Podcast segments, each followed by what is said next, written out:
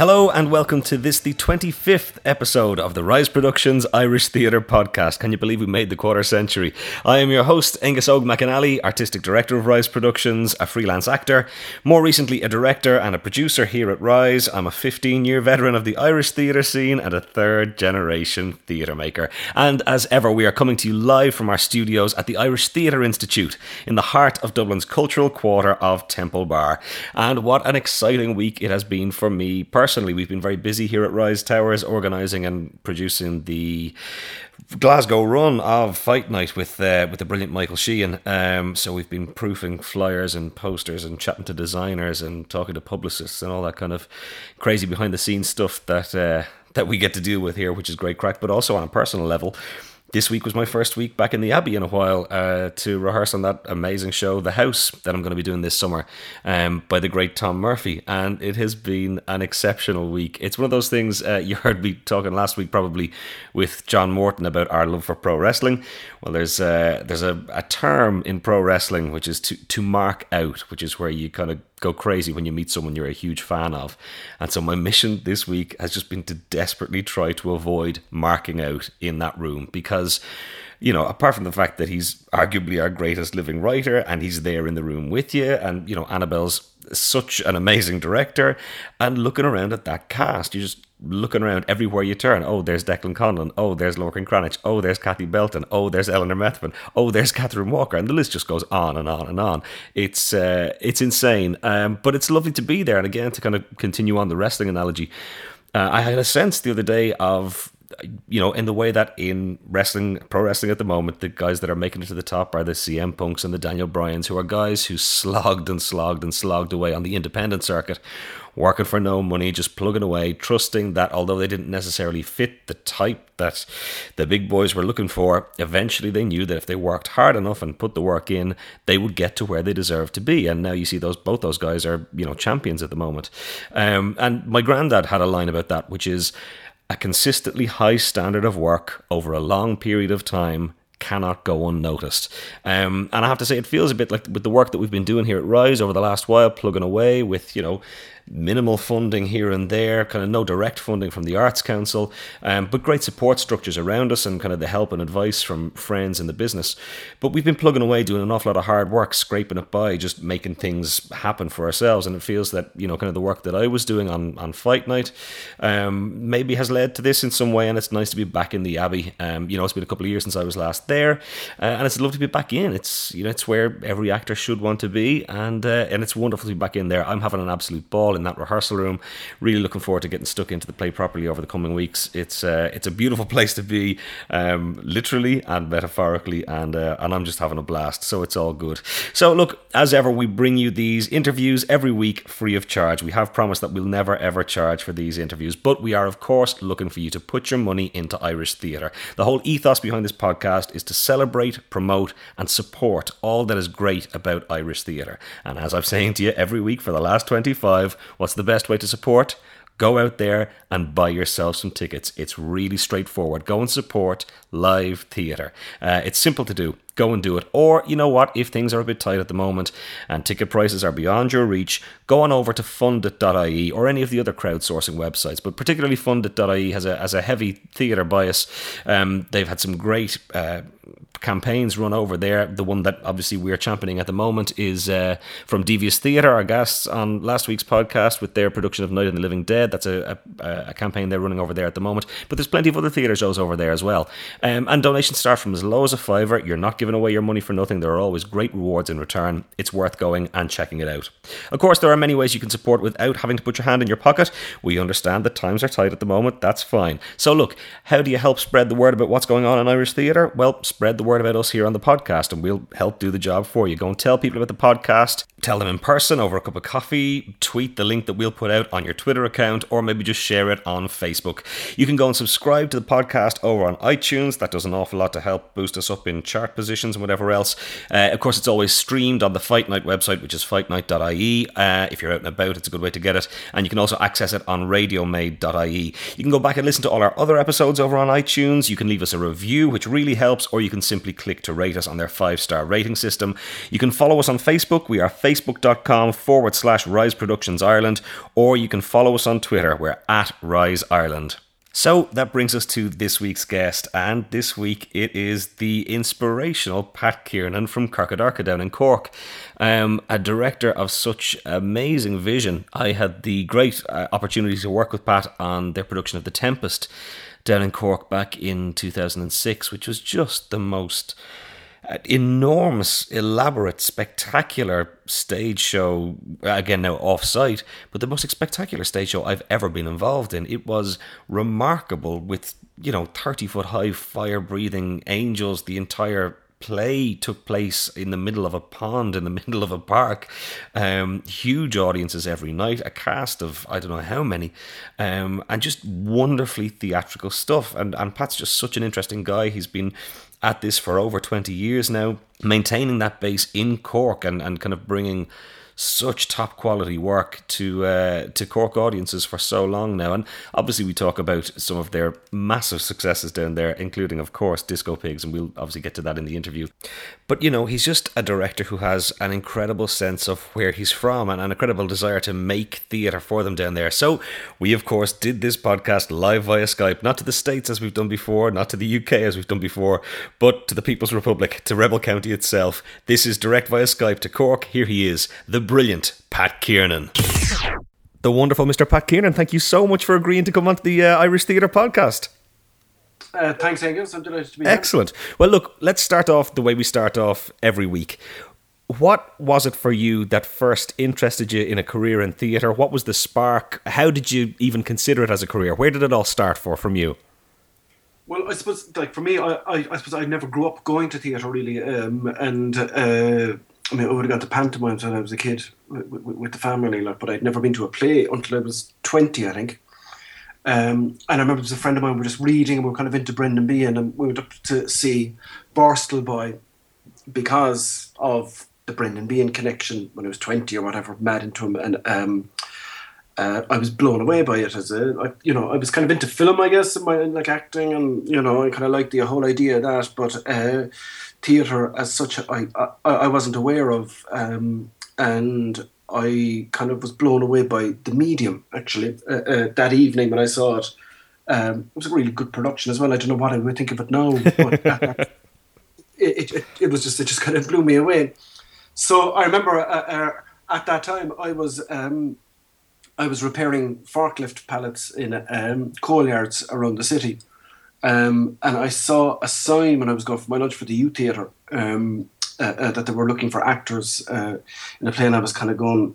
And I remember it was between 16 and 21, as far as I remember, and I kind of just fitted in uh, uh, uh, in the age bracket.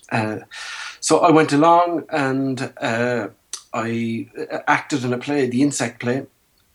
Um, I played an ant in that, and I was surrounded by these 15 and 16 year olds who were who had lots of experience and I had none, and I suppose I just started doing a couple of shows with the youth theatre then, and uh, acting in them. And I think as I was acting in them, then I um, I kind of began to notice the uh, you know the mechanisms around making the thing, and uh, um, I kind of got interested in uh, uh, uh, directing then, or the idea of it. And I directed a, a piece with them then at um, was kind of the, the, last thing we did. And then I remember myself and um, Conor Lovett were in a show there. He was in the show that I directed, and uh, we were kind of poached by uh, UC, UCC Dramat to come in and do shows with wow. them. Uh, which was a big thing at the time because I suppose like they were kind of serious, you know. Uh, um, so I remember there was a play, um, uh, uh, an Edward Bond play, which I can't remember the name of now.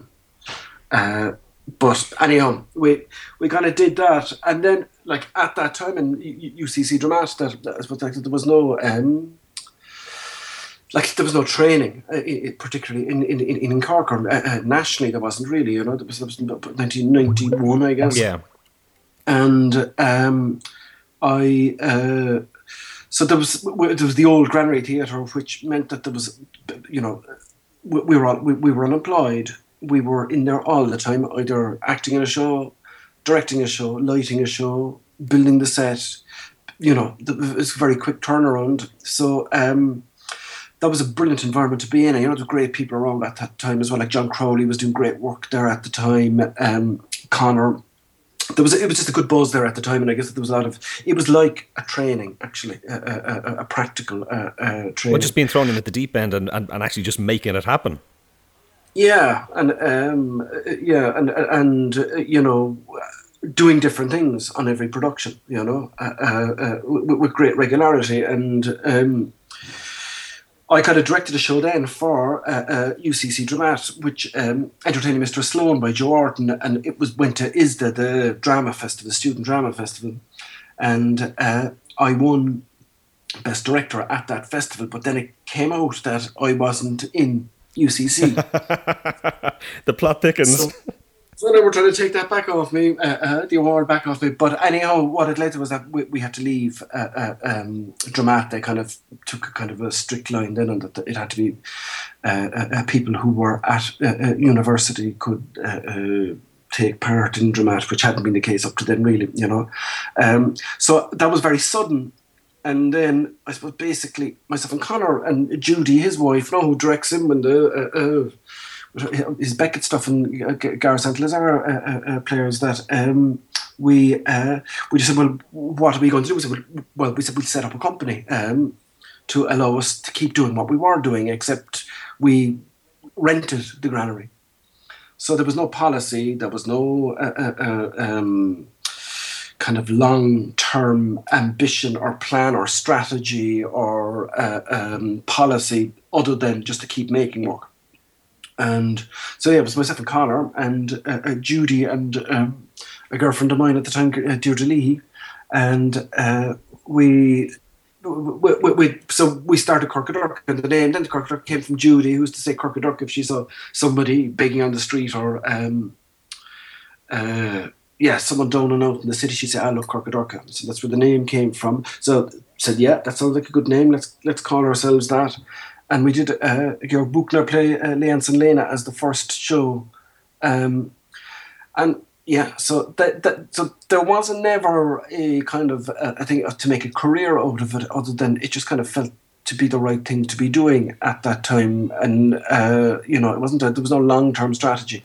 I suppose I had been playing in bands and stuff as well before that, and it was more that kind of a aesthetic, I guess, that was kind of short term, looking at singles, which were plays, I suppose, rather than anything else. Right. Know? Okay. And at that stage in your head, had the switch flicked from being necessarily a performer into being a director, or were you still open to looking at, you know, kind of jumping between the two?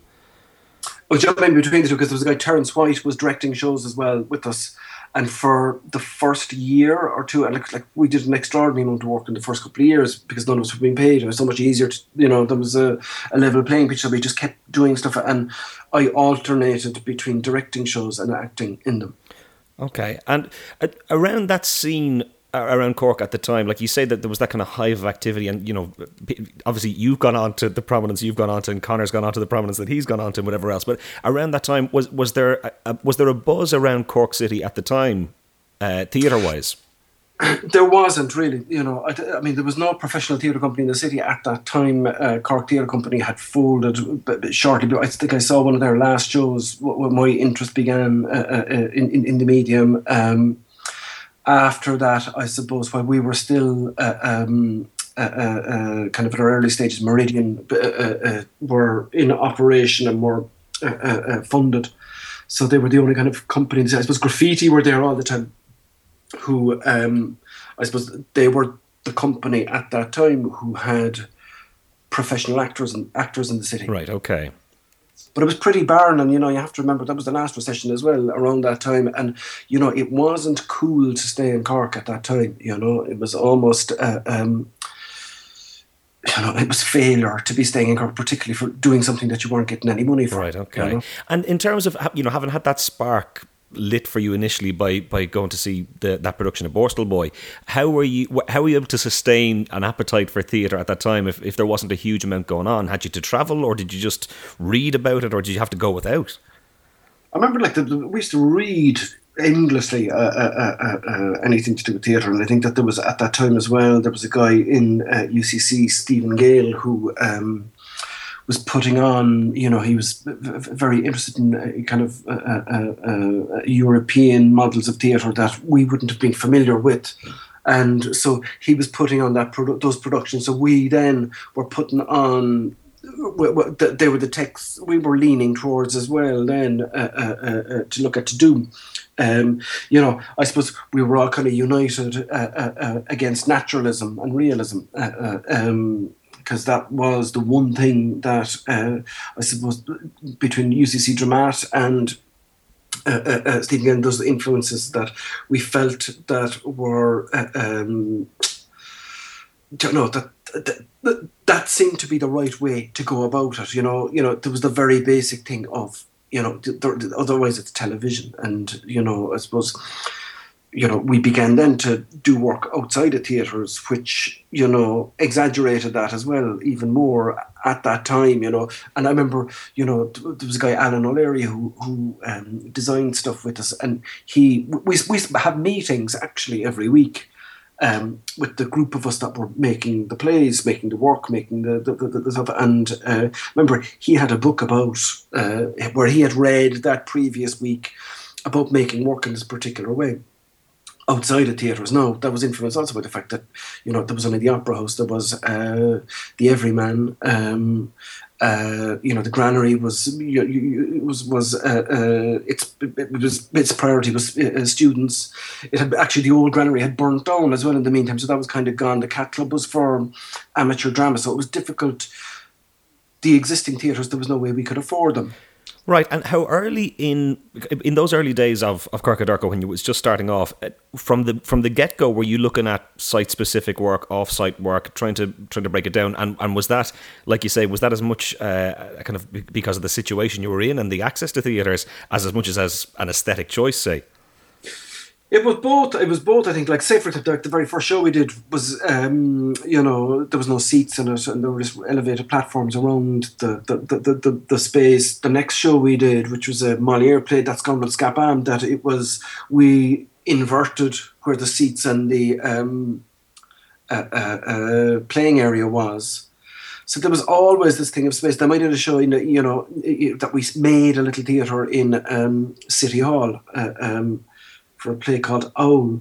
Um, so I, I, suppose, like you know, I think that the the first one we did really then was around 1993. Was it? I think it's December '93, which was um, a, a, version of Christmas Carol that Enda Walsh uh, adapted, and we did that in the in, in the old Cork City Jail. Um, and you know, you know, I mean, like the way we were looking at it was that like you could the, the you could get these most incredible sets that we could never afford to do. Right. And history to the, the thing. But again, it wasn't considered in any great way, you know. It was it just felt right, it seemed to be right. It allowed us, it made sense. Um, financially and it excited us in terms of we were going to, we didn't know how to do it you know uh, uh, um, you know i remember very basic things like you know you're unaware of this you, you, you need acoustics you, you don't know how an audience behaves like the first one in 1983 was a promenade show as well so um, there was uh, yeah it was a big huge learning curve but a very exciting one and know? was part of the fact that at that stage maybe you guys didn't know what you didn't know yet was it that that allowed you to have the bravery to go well look we won't go into conventional space. We'll do it site specific we'll do it promenade and kind of because it seems that at, to be at that early stage in your career but to have the bravery to do it it seems you know quite a remarkable thing. Yeah well it it, it, it, it was that but and also it was that we didn't have because you know, we were down here. We didn't have many reference points. You know, you, you, know, we you know there weren't other companies next to us really, or uh, um, so you know, I mean, w- with hindsight, you kind of go, well, actually, it, there was enormous freedom. You know, and I mean, you know, an awful lot of it was terrible. Right. Okay. you know, it was awful, you know, but it was. Um, I mean, after that, in uh, uh, uh, uh um, you, you, know, we did a, a, a, big production of Clockwork Orange in Sir Henry's in the nightclub in 1994. It seems from the outside, it seems to me that that kind of has the feeling that that was the one that really put you guys on the map. Is that an accurate reflection of, of what that show did for you? Definitely. Right. Definitely, and and I mean that that was a kind of I, I think that you know uh, um, kind of we're getting our uh, heads around what we were doing and what was working and what wasn't working with that. You know that, that was a, that was an amazing show because like you know that Henry's was at the time one of the most important clubs in Europe with regard to dance music. Yeah. Um, I remember at the time um, uh, there had been an ecstasy related death and there was awful tabloid journalism all over the country about these dens of iniquity. So I remember us going in there to do that play and having Sir Henry's the Korova Milk Bar and the Droogs in there that you know it, it you know it all knitted together both in terms of you know something that we were talking about in a contemporary sense with a, a text that made sense with it in a place that uh, uh, uh, uh made sense and with an audience who uh, were coming to theatre for the first time. Because they'd go to the club afterwards as well then and like i remember it was amazing that you know you know the, up to that point you know like anybody else you kind of fighting for audiences but I remember there were queues outside you know, uh, uh, at the, the, the, street. I remember the first time we, we, couldn't believe it. Like that's amazing, and also, like you say, because um, Sir Henry's was such an iconic venue, and I guess with Clockwork Orange being such an iconic source material to go at, um, it just it, it, seems that the the ingredients were all there, and that you guys, like you said, have been refining and honing what you'd been doing over a couple of years. That it just seemed to be that, that kind of magical thing of of all the elements coming together at the right time. Yes, yeah, yeah, it, yeah. It kind of, uh, um, and I mean, it was kind of we knew where to where to stage the particular scenes within the place. Do you know what I mean? Which you know, the, uh, uh, uh or how, uh, uh, how, how how to make the, the, production fluid. Was there any, was there any kind of a backlash from the more established theatrical community down there, in as much as it existed? In that here were these you know fresh young Turks coming along and and, and packing out and you know like you say queuing around the block. Was there was there any kind of uh, reaction or resentment or, or anything? Do you know that I, I, I actually don't know because we really weren't involved with whatever existing theatre community there was at all right. you know. We re- and like that wasn't out of um, that wasn't an active thing we just weren't you know. Uh, uh, uh, you know, I suppose you know we'd approached a couple of theatres to see if we could do stuff in there, and quickly realised that it was out of our pocket reach to go in there. So we were just doing our own thing. There was a big bunch of us, and like we were hanging out. We weren't hanging around with theatre people anyway. We were hanging around with musicians and DJs and you know artists or whatever it was. But there was no. Uh, and uh, like you have to remember there wasn't a whole pile going on in Cork at that time either in terms of theatre or anything for that matter. You know? And how much was you know surrounding yourself with those kind of people, like you say, with bands and, and with DJs and whatever else? How much of that filtered into the aesthetic of what you guys were doing? Was it that something you were just kind of picking up by osmosis, or was it a, more of a, a well? I know you kind of was it more a more conscious movement in that direction then? It wasn't. Again, it was just by osmosis, if that's what it was. Yeah. You know, uh, um, I mean, like we, you know, we weren't like the thing at that time is that we weren't trying to uh, uh, uh, make something like anybody else, or there was nothing to save. Save, for example, I mean, we weren't seeing an awful lot of stuff. It was very rare that we get to see something down there. Right. Okay. You know. Uh, uh, um, so we were kind of cocooned off away to do our own thing. So all we knew was that it was working with the people that were coming to see it. Okay. So then it wasn't too much longer after Clockwork Orange that the entire phenomenon around Disco Pigs happened. What yeah. are your recollections of the time of that show coming together? When did you first get involved with it? When did you first hear about it? How did that come together? Well, I suppose Enda uh, like had, had been involved. Uh, like Enda had a, um, he had been working in a show with graffiti uh, um, when I met him first. He was a very good friend of his, Alan Howley, who was doing stuff uh, uh with us at the time, and um, uh, so uh, Enda kind of latched onto us a bit insofar as that he was going, this is great, uh, uh, uh this company um, uh, uh, doing this stuff here. And he was very anxious to write. Um, so we worked on a lot of stuff. Um, I mean, and I directed it in um, up in the Everyman. We did. We, we got some money from the Arts Council. It was the first time we got money for for um, Greek by Steven Berkoff, which was just before, shortly before uh, uh, uh, Clockwork Orange, and um, so then there was, and, and I had scripted the uh, uh, uh um, what do you call it again, the Christmas Carol. He'd adapted that. We did um, the Ginger Ale Boy, another play of his. So it was kind of rolling along that we were developing, I suppose, a way of working together. And I remember like with that play then, I remember because when we were doing Clockwork Orange, Enda was up in the gate actually acting in the old curiosity shop or something right. like this. He'd asked in that after doing uh, the Ginger Ale Boy, and he came back then with um, Disco Pigs, and uh, like straight away it was a you know it was an extraordinary play. And I guess that the thing of um, the fact that it was uh, written in the Cork idiom was pretty uh, uh, unusual uh, uh, to read it as a Corkman from this guy uh, from Dublin reading it, you know, or, or writing it rather. Um, so yeah, so I remember like, but that was kind of you know it was it was I mean it was very. Um, it was written with a view to us bringing the work outside the city as well. And was that the first time you guys were looking beyond the boundaries of Cork then? It kind of was, yeah. Um, I'm saying let's, you know, let's uh, do a small show. We decided we do it on two chairs, and we could tour it. Right.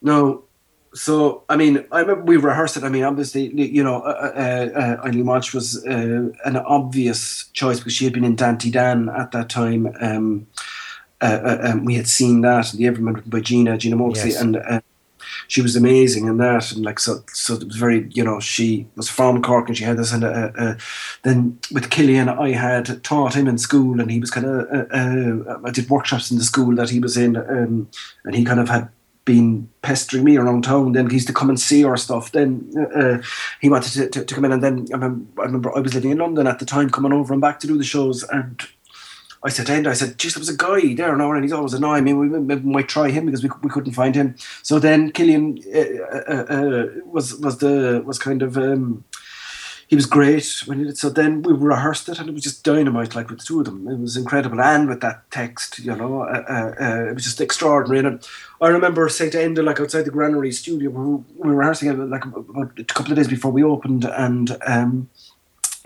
I uh, uh, I said to myself, and I don't really think there's much more we can do to make this any better. And I've never felt like that about anything ever since even right. you know.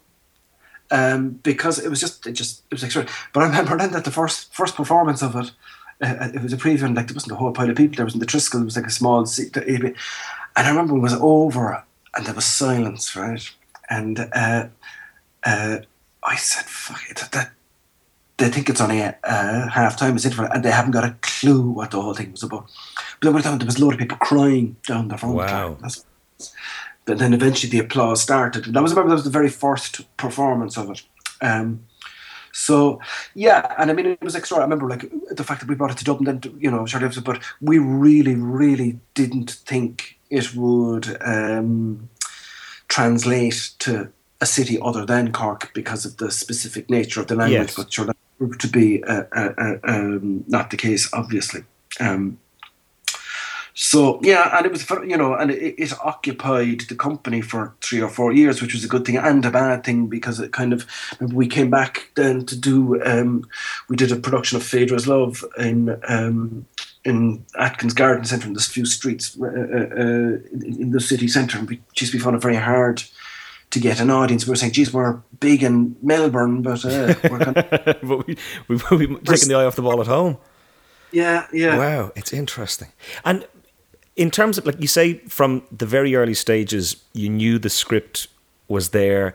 Uh, and they say, even from the rehearsals, it was all coming together. I mean, at that stage, did you have, whilst knowing that it was something special, did you have any indication as you know what the show would open up for? I guess for everyone involved, because I know it brought an awful lot of awards your way, but in the way that it kind of it really gave a huge kickstart, you know, particularly to Cillian but also to Enda as well. Yes. No, really. To be honest with you, you know, I, mean, you know, and again, it's like that thing of you, know, saying earlier that lecture. We we were just doing what we thought was we were just trying to do something as best we could, you know. And I suppose that you know, uh, uh um, I, suppose, I mean, there was a sense, there was a bit of an inferiority complex as well, I guess, for what was going on elsewhere.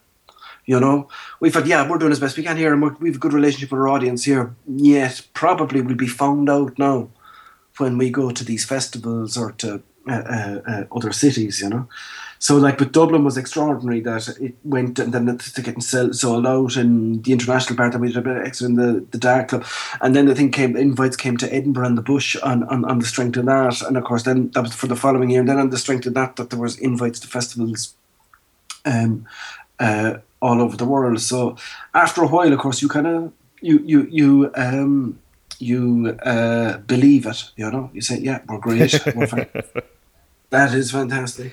But then maybe that's not the best thing either. Then you know. Wow, it's a, it must have been a remarkable experience overall. And do, do you feel that it opened up doors for you? Was it a significant kind of seal of approval for then maybe looking for funding or for looking for audiences and stuff that it said, you know, we we are this global hit, we you know, it, and whatever else. Yeah, absolutely. I mean, we had begun to get some funding after both the uh, um, uh, Clockwork Orange and uh, Greek in the Evan. We kind of have we we got project funding for the two of those, but after kind of discovered that, that we, we we, we began to get um, annual funding, which you know obviously influenced that. You know that you know the, the level of success that that had had that you know, it, it, it, definitely influenced, I'd say, the, the, the, our, our funding decisions. What kind of breathing space does that move to annual funding by a company? What does what does it allow you to do that you wouldn't be able to do otherwise?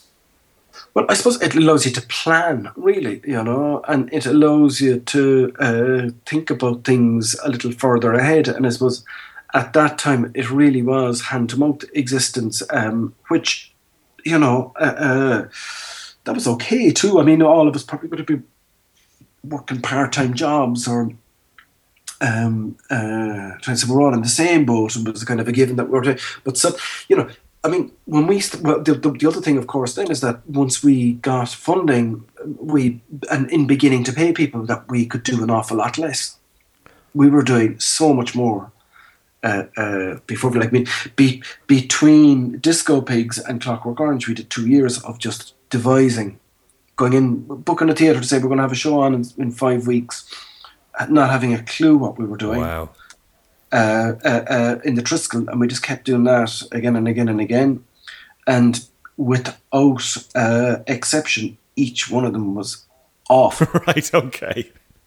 But when we came back to a text, then it was such a luxury. Come back to Disco you know, uh, uh, that we actually had a text that we could, you know, that was structured properly, but you know we could go at it in a in in in, in a, uh, you know that there was a theatrical style, I suppose, uh, uh, attached to it. How much are you in the way that some people are really into text and some people are into kind of more physical stuff or more expressionistic stuff? How how important is a proper text to you? Because I know, I mean, you've done quite a bit of Shakespeare work as well, which is you know kind of revered as you know the holy grail of great text. How important is that text based work to you?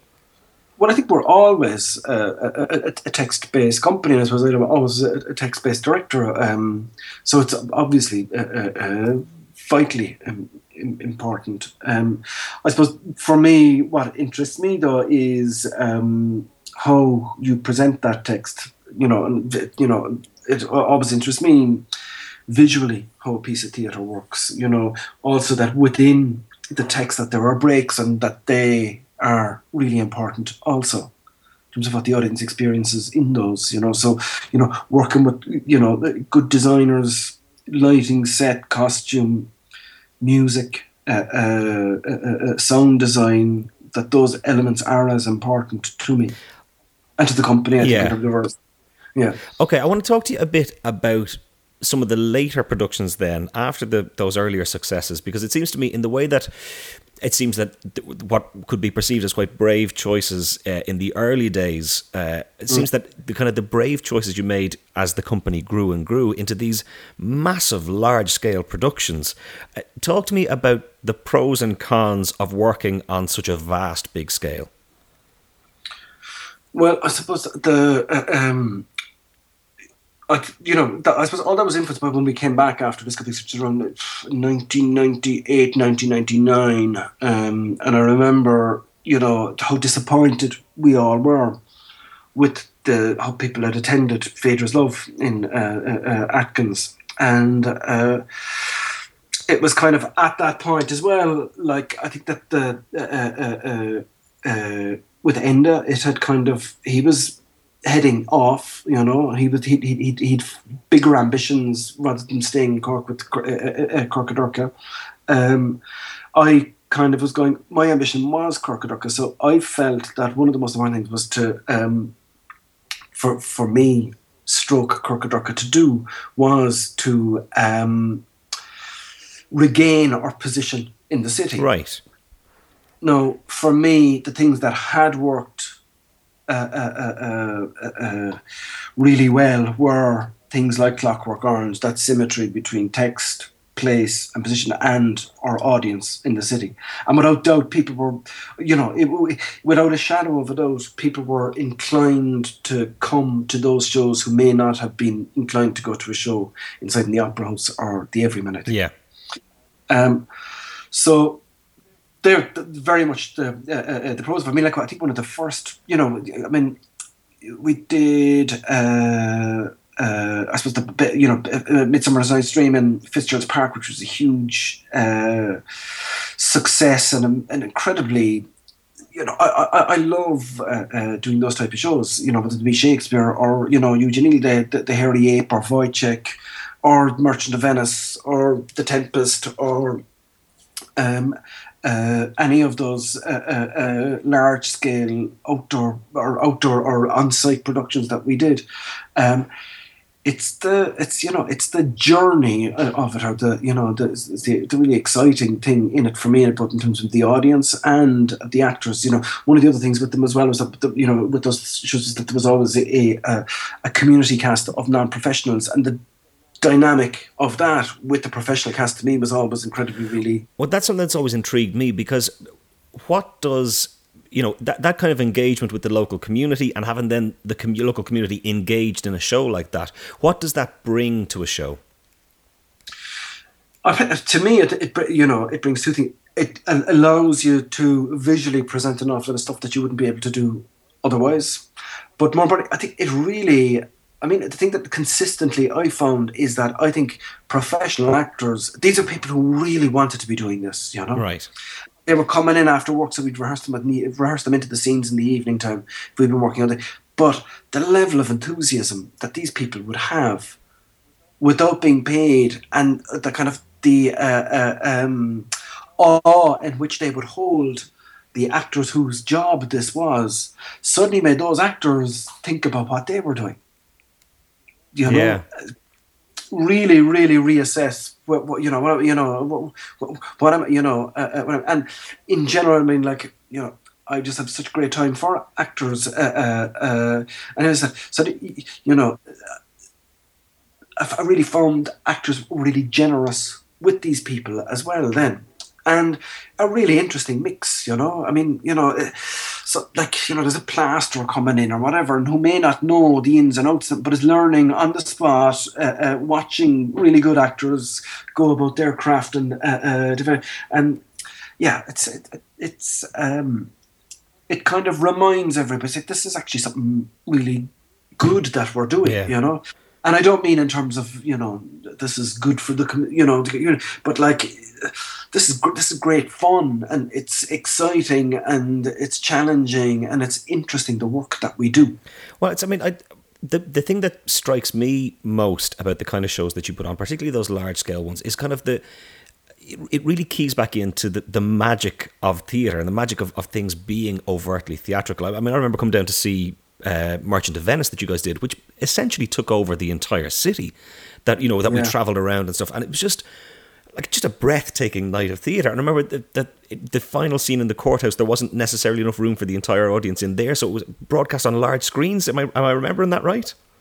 Well, we it was broadcast onto the outside of the courthouse, yeah. So you could watch it outside yeah. as well, and and, and kind of that Yeah, that engagement yeah. with the city, and you know whether that was a Friday night and people were on their way out for a few nights, uh, a few drinks that night or whatever else. That it was just kind of, it felt in the way that they say something like the Kilkenny Arts Festival, that Kilkenny is the right size, that everyone in the city feels a part of the festival. Whereas, mm. you know, maybe up in Dublin, it's that little bit bigger. But it certainly felt on a show like that, that it felt that you were completely engaged with the city and that everyone in the city knew what was going on and, and they were and they were a part of it. I mean, but those kind of big magical shows, is there are there any particular highlights that stand out for you from those, you know, really large scale ones? Anything that you feel sums up the proper Corcadorca uh, influence or whatever. I I think that you know, I think uh, Midsummer Night's Dream, Merchant of Venice, Woyzeck, and the Hairy Ape for me would of the big, large scale ones would be the ones that each of those kind of would be on a par for me. Really, I guess maybe Woyzeck might tip it just a bit. I think. Right, okay. And then, well, then talk to me about moving from those big epic shows to something infinitely more intimate like Request Program, which has gone so well for you guys over the last little while. What, what for you as a director? What kind of a shift is there in in how you kind of change your focus for a show like that? Well, I suppose like one of the things with you know the the, the large scale shows and in pre- presenting them in places that you know like like one of the things that like we you know all those shows sold out uh, um, to you know there were big audiences uh, uh, but with that with that big audiences and in the place that you were doing them they demanded a very particular way of performance a really large way of uh, you know you had to big it up to to, to, to to get across what you were saying or doing or so, um, and I think then as well that there was a sense that there was a kind of uh, an um, an expectation in the city for us to do this every uh, uh, uh, year. So as soon as one was over, you were kind of thinking immediately, well, where's the next one going to go? Right. What's it going to be, and where where will it take place to maintain this? And suddenly I said, I actually gonna have to stop that because it's kind of it becomes a little formulaic then uh, uh, in, in some way. And uh, I had read that, that, that, that year a, a a good few years ago that the request program was going, geez, this would be great to do, and I wanted to do something with Eileen as well. So uh, I'd mentioned it to her, and she and I spent a week in an apartment, you know, the year before we did it, and we kind of gone, you know, agreed to do it the following year after spending that week and develop in, on, on development on it to just test the water with it to see how this would work because you know I mean it's it's just a series of instructions to play so um, it's uh, it's hard to gauge how it would work or would not work if uh, un, un, until you see it up Yeah. you know. Um, so you know that was a very uh, uh, you know, and it was just about getting into the detail of tiny things rather than the the the the, the, the big gesture, you know. Uh, um, so that was just very interesting to work on that when it's change, you know. And how special a performer is Eileen? I mean, she's someone you worked with a couple of times now. How just how special is she? she's amazing, you know. Uh, um, she really is uh, uh, an incredible actor, I think, and uh, you know she she's thorough in her. Uh, uh, she's incredibly disciplined um, and remarkably intelligent as well. Insofar as that you know you can you know a note session is very easy with Eileen afterwards, and all of this. I mean, I said, said, said to her that like you can get the notes, but then each of them are uh, uh, uh, uh, immediately taken on board in the performance. Right. The next time you see it, you know, uh, um, and like I remember saying that to her, and uh, she kind of shrugged her shoulders and said, "Isn't, isn't everybody like that?" um, uh, uh, uh, so yeah, and I mean, she's just got an incredible presence, and like that was one of the things that uh, I was kind of saying, saying, geez, you know, and with that show as well, I was going, uh, you know, I was saying it to Eileen, and I said is that I'd love the opportunity to watch uh, Eileen perform for an hour in that intimate way. Yeah. I'd love it, like you know, to see an actor like her perform in that way, you know. She's great. So, talk to me then more broadly about the importance to you of being based in Cork and and and you know staying there like you say in the early days that you know staying there might have been seen or perceived as a failure but you know now as a conscious choice with all the success over the last 20 years why is it important for you to stay there in Cork as your base I suppose it's my home. I suppose for, first and foremost, and I think that you know, we, we, you know, our history is here. I mean, I couldn't imagine making work uh, uh, regularly anywhere else. Or um, so I mean, I mean, you, you, know, I mean, you know, like say for example, we're back in the Triskel now with the Theatre Development Centre, which is brilliant. You know, um, um, so there's a history there with that in terms of that we were developing our work there 18 years ago. Now there's a whole community doing it inside there, and one of the reasons that that could happen is because we had that history with the Triskel. So, you know, we have, you know, a really good relationship with City Council in terms of, um, uh, what, you know, what the spaces that they um, allow us to use, have allowed us to use, uh, you know, in terms of whether it be health and safety. So we have a history with all the people we need to here in the city. And I suppose, and, and a history with audience as well, of you know the theatre audience that has grown up with you over the last twenty years as well, I presume. Yeah, but I think the thing with that as well is that you've got to you, you, you what's really important to remember that is that, is that we need to uh, uh, uh, uh, build a new audience all the time as well because otherwise if we've that audience that's a diminishing or it's an older audience we need to try to find different ways to get different audiences in as well you know. Um, and with the new developmental work that you guys have going on down there at the Triskel, do you mm. think through the work that you guys have put in that it's now making Cork a more viable option for the emerging theatre practitioners coming out of Cork now, say, than it was for you 20 years ago? Without doubt. I mean, you know, I mean, you know, well, yes, and of course, the reason that that is well is that, that there are a lot of emerging artists here in the city now, and there's a cycle. I think that those cycles happen. You know, uh, uh, you know that there was one with all of our crowd coming out that time. There was one with the, uh, you know, uh, uh, with Ray Scannell, Tom Creed, uh, out of the Granary, um, and there seems to be another burst know also. So what is it's allowing people to to, to uh, uh, uh, uh make the work there, you know, and it's extraordinary. I mean, we went with that idea and hope that it would work. and I mean, it's just over a year now. You know, I think there's only been three or four weeks where there hasn't been a residency in there um, since it opened. You know, and it's booked up uh, for now as well. But you know, so it's allowing like the, the the, popular misconception is going to be that well, it's all down in contract. Say you saying earlier about everybody getting on and stuff that there was no real um, uh, a, a sense of community in the theatre.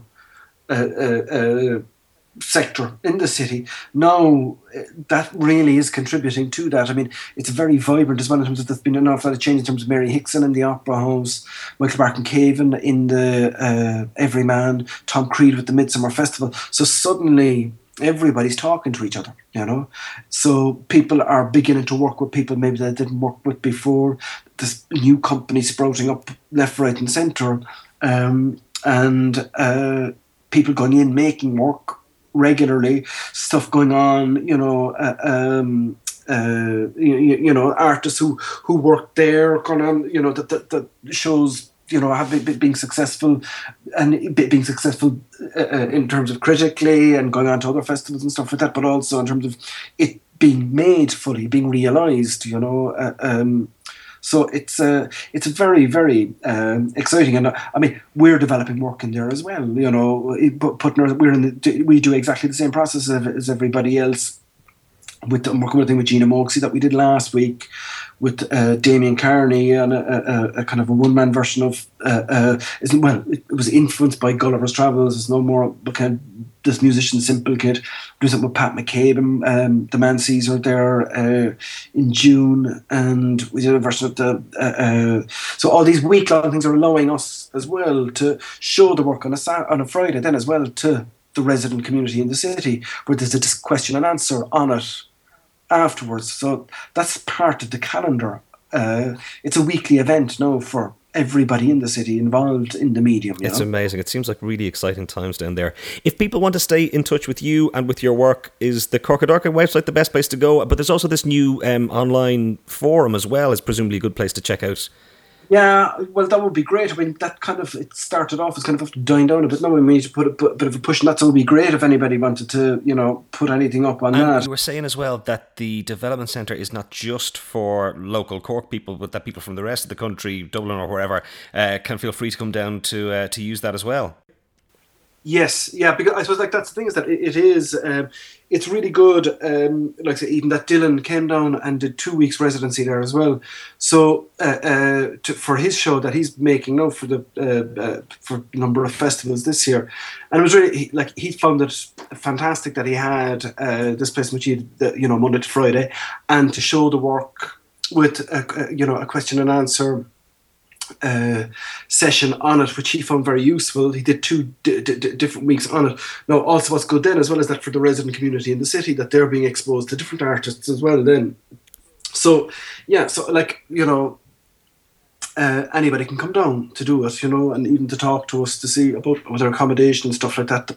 You know, we might be able to uh, uh, look at that as well further down the line. But we're going to try to secure accommodation. So for people to yeah it, it, it, so it works very well on both levels for somebody to come down and make work in a kind of a, a, a, a free uh, environment and also for the, the, community here to be exposed to other people and how they work. Oh, well, that's fantastic. It sounds like a, a, spectacular resource. So, best place to get in touch with you then is through the Corcadorca website, probably then, or or, or just give us yeah. a buzz down there.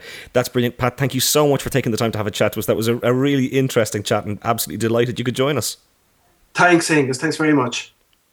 So there you have it, the brilliant Pat Kiernan, such a wonderful guy, and I think a great interview there, such an interesting insight into you know the last 20 years of, of theatre down in Cork and real maybe the last 20 years of, of real cutting edge theatre in Ireland. Uh, just an amazing guy to chat to an amazing guy to work with. I had such a good time working with them uh, back on the Tempest. It was such an amazing show. I mean Pat is a is a tough taskmaster. He's a guy who works really hard himself and expects everyone else to come up to the plate.